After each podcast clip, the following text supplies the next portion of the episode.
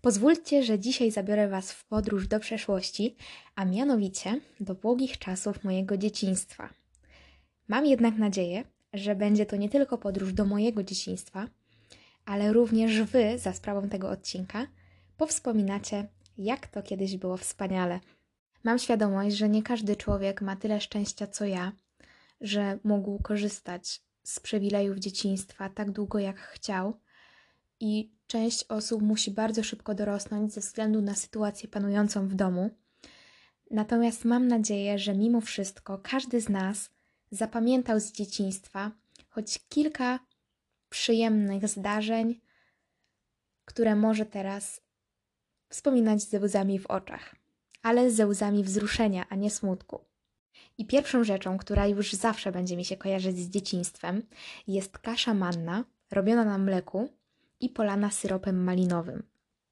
Nie wiem, czy u Was w domu też się jadło taką potrawę, ale moja mama bardzo często przygotowywała dla mnie taką kaszę, szczególnie kiedy miałam jakieś zajęcia po południu, e, czy to szkoła muzyczna, czy jakieś inne zajęcia dodatkowe, trzeba było coś szybko zjeść, to zawsze właśnie była to kasza manna z syropem malinowym. Jeżeli było lato, to często i świeżymi malinami, czy też innymi owocami, ale bardzo dobrze zapamiętałam to danie i nie wiem, czy teraz też by mi aż tak smakowało jak kiedyś, natomiast samo wspomnienie, no wspominam to jako coś przepysznego. Więc może lepiej, żebym nie powtarzała tego teraz, bo stwierdzę, że jednak to nie było takie dobre. Często jest tak, że my coś wspominamy jako pyszne, najlepsze, a później jak po latach do tego wracamy, okazuje się, że to wcale takie dobre nie jest. I pamiętam, że moja mama bardzo się rozczarowała, ponieważ kiedy ona była mała, to takim rarytasem były mm, takie czekoladki lodowe, coś, coś w tym stylu, że tak jakby mm, przegryzało się tą czekoladę i to, co było w środku, tak trochę chłodziło język. No i moja mama wspominała to jako coś przepysznego i co bardzo rzadko mogła zjeść, y, bo chyba tylko jakiś wujek z Niemiec jej to przywoził czasami. E, natomiast kiedy po latach do tego wróciła, to okazało się, że to w ogóle obok czekolady nawet nie stało i że nawet Milka, która ma 30% kakao, e, jest lepsza od tego. Dlatego czasami lepiej nie konfrontować tego e, i pozostawić wspomnienia wspomnieniami. Drugą rzeczą, która nieodłącznie jest związana z moim dzieciństwem, to cykl książek Pan Samochodzik Zbigniewa Nienackiego, a właściwie Zbigniewa Nowickiego, bo pod nazwiskiem Nienacki wydawał te książki. No i głównym bohaterem jest detektyw, historyk sztuki i poszukiwacz skarbów. I pewnie zastanawiacie się, skąd ten tytuł. No więc swoje nazwisko yy, zawdzięcza niezwykłemu wehikułowi, który odziedziczył po wujku, wynalazcy. I jest to samochód zbudowany na bazie rozbitego Ferrari 410, który oprócz rozwijania wielkich prędkości, bo z tego co pamiętam to było chyba 280 km na godzinę, potrafi też pływać. I powiedzmy, że to były takie powieści, trochę detektywistyczne, takie przygodowe. E, to były pierwsze książki, które ja czytałam, mm, tak już powiedzmy sama i że bardzo się wciągnęłam. Miałam wtedy, nie pamiętam czy między 8 a 10 lat myślę. I może nawet byłam młodsza. Nie wiem, czy pierwszą moją książką była lektura, czy, czy właśnie ten cykl. No, nie przypomnę sobie teraz, ale nie ma to większego znaczenia, bo to były pierwsze książki, które naprawdę mnie wciągnęły. I od tego zaczęła się cała moja przygoda z czytaniem, które teraz uwielbiam. I uważam, że to bardzo ważne, żeby dzieciom dawać do ręki książki i zachęcać je do czytania, ale też samemu świecić przykładem, czytając książki przy nich. I książki nie tylko bawią, ale też uczą, rozwijają wyobraźnię i co jest w nich najfajniejsze, to to, że pozwalają na chwilę przenieść się do zupełnie innego świata. Kolejną rzeczą, którą pamiętam z dzieciństwa, jest moje zamiłowanie do gier słownych. I jako pierwsza taka gra przychodzi mi na myśl mm, zabawa w układanie słów z liter jednego długiego słowa. Na przykład biblioteka. No może nie jest to jakieś super długie słowo, ale można z liter które tworzą słowo biblioteka, ułożyć mnóstwo innych, krótszych słów. Na przykład lato, lit, kot, tik, kotek, bilet, bobek, Libia. No i można tak w nieskończoność. I właśnie pamiętam, że miałam nawet specjalny zeszyt założony do tej gry. Kazałam, znaczy prosiłam rodziców czy babcie, żeby wymyślili mi słowo, jakieś długie słowo, z którego mogłabym układać wyrazy. No i tak ćwiczyłam swój mózg od małego. Kolejna zabawa, jaką pamiętam, to zabawa w mamę i bieganie z wózkiem po podwórku. Yy... Mój instynkt macierzyński pojawił się dosyć wcześnie już od najmłodszych lat. Być może było to spowodowane tym, że kiedy miałam 6 lat, urodziła się moja siostra, więc byłam z małym dzieckiem od y, pierwszych lat mojego życia, prawie że. No, w każdym razie pamiętam, że miałam taką lalkę y, Talking Shushu, chyba tak się nazywała, i ona tam wydawała nawet różne dźwięki, mówiła do mnie. W każdym razie pamiętam, że na któreś święta dostałam nawet taki wózek mm, do tej lalki i biegałam później po podwórku, właśnie bawiąc się w mamę. I karmiłam to dziecko, przewijałam. I to było piękne. To była najfajniejsza zabawa chyba mojego dzieciństwa. Chociaż z kuzynką miałyśmy też wiele innych pomysłów na zabawy. I na przykład bawiłyśmy się w sklep do tego stopnia, że mm, kiedy byłyśmy u babci, przyklejałyśmy ceny na różne rzeczy, miałyśmy też jakieś tam swoje kasy i po prostu wymyślałyśmy, nie wiem nawet kto tam robił zakupy, w każdym razie pamiętam, że najwięcej czasu kosztowały nas takie przygotowania do tej samej zabawy. Już później sama zabawa nie była tak fajna jak te całe przygotowania. I na przykład kiedy bawiłyśmy się w szkołę, y, to robiłyśmy dzienniki. I my potrafiłyśmy cały tydzień spędzić na tym, żeby pięknie zrobić dziennik. Y, pamiętam, że zawsze używałyśmy do tego swojej klasy, bo byłyśmy wtedy w podstawówce i później uczyłyśmy te dzieci wymyślone. W każdym razie bardzo dużo właśnie czasu spędzałyśmy na samych przygotowaniach do zabawy i jakie my byłyśmy kreatywne, to jest tak niesamowite, że miałyśmy tyle pomysłów na zabawy i cały czas nam się chciało wymyślać coś nowego. Nawet kiedyś zrobiłyśmy e, papierowe telefony komórkowe. Teraz to by żadne dziecko nie chciało się bawić papierowym telefonem komórkowym, a my potrafiłyśmy naprawdę dobrych kilka dni spędzić na tym, żeby dopracować to. Pamiętam, że wtedy mm, robiłyśmy chyba taki telefon z klapką.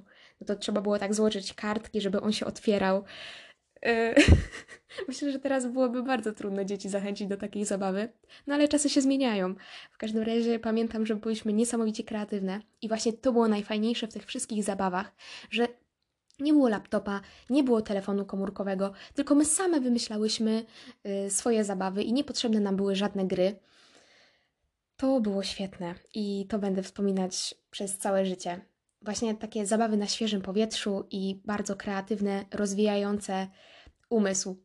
Kiedyś też przeczytałam właśnie taki artykuł y, o rodzicach, którzy wymyślają tyle zajęć dodatkowych dzieciom, że one nie mają czasu, żeby tak usiąść i ruszyć swoją wyobraźnią i kreatywnie się bawić. Właśnie powinniśmy dzieciom pozwalać yy, się bawić, bo wtedy bardzo rozwija się ich umysł. I myślę, że na pewno lepszymi zabawami są właśnie takie wymyślane, albo na przykład gry planszowe, które też swoją drogą uwielbiam.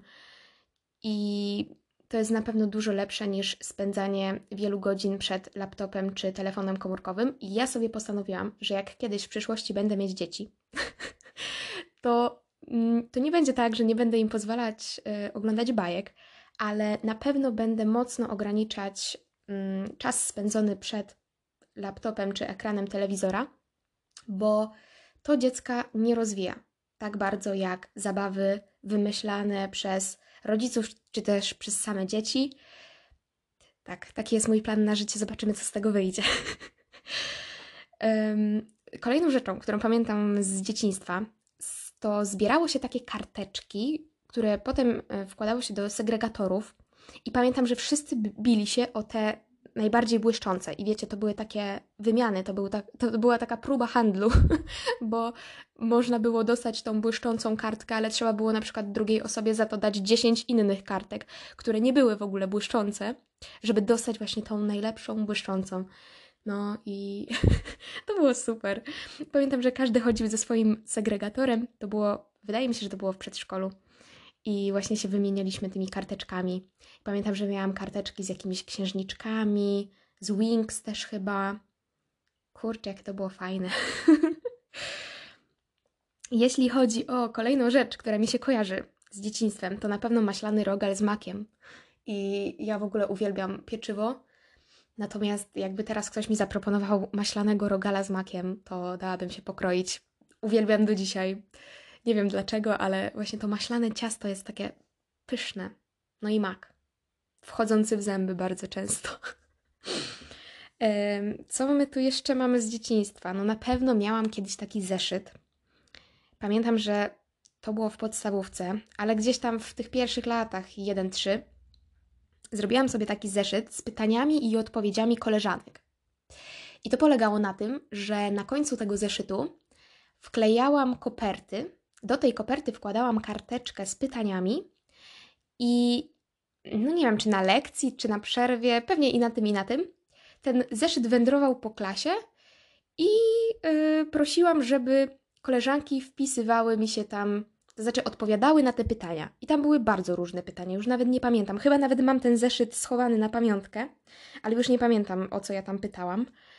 Y, w każdym razie, no, było to fajne, było to fajne przeżycie, bo też można było dowiedzieć się na przykład od tych osób, co we mnie lubią, czego niekoniecznie i pozwalało się zastanowić nad samym sobą. Oczywiście to nie były takie super poważne pytania, no bo jakie pytanie można zadawać w pierwszej klasie podstawówki, ale mm, no pamiętam, że było to ciekawe przeżycie.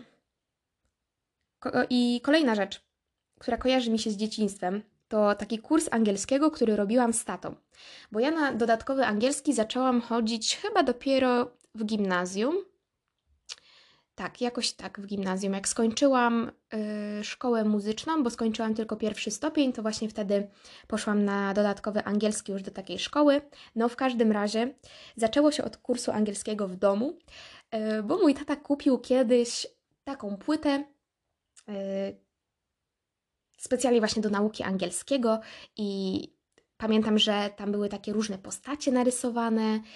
No i dużo mówienia, trzeba było na przykład, jak były słowa po angielsku, to trzeba było później je nagrać, to znaczy powiedzieć na głos i to się nagrywało i sprawdzało, czy dobrze mówisz. I pamiętam, że nie zawsze mi się chciało, ale tata mnie bardzo często zachęcał do tego i siadaliśmy razem i właśnie ten angielski ćwiczyliśmy i bardzo miło to wspominam.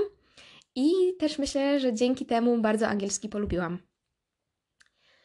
E, kolejną rzeczą, która, która kojarzy mi się z dzieciństwem, e, to jest hula hop. I nigdy nie zapomnę, jak kiedyś, e, gdy byliśmy na wakacjach za granicą, zorganizowali taki konkurs, to znaczy mm, ci ludzie, którzy tam się opiekowali dziećmi, no animatorzy, o zabrakło mi słowa, animatorzy, zorganizowali jakiś taki konkurs, zawsze tam wieczorem były jakieś zabawy, no i właśnie któregoś dnia był konkurs na to, kto najdłużej będzie kręcić hula hopem, komu nie spadnie z bioder. I ja pamiętam, że wtedy kompletnie nie umiałam tego robić, nawet nie miałam hula hop w domu. I no wiecie, zakręciłam, po trzech sekundach spadło na ziemię i tyle. I ja, kiedy wróciłam z tych wakacji, to od razu poprosiłam rodziców, że chciałabym takie hula hop dostać i że będę ćwiczyć.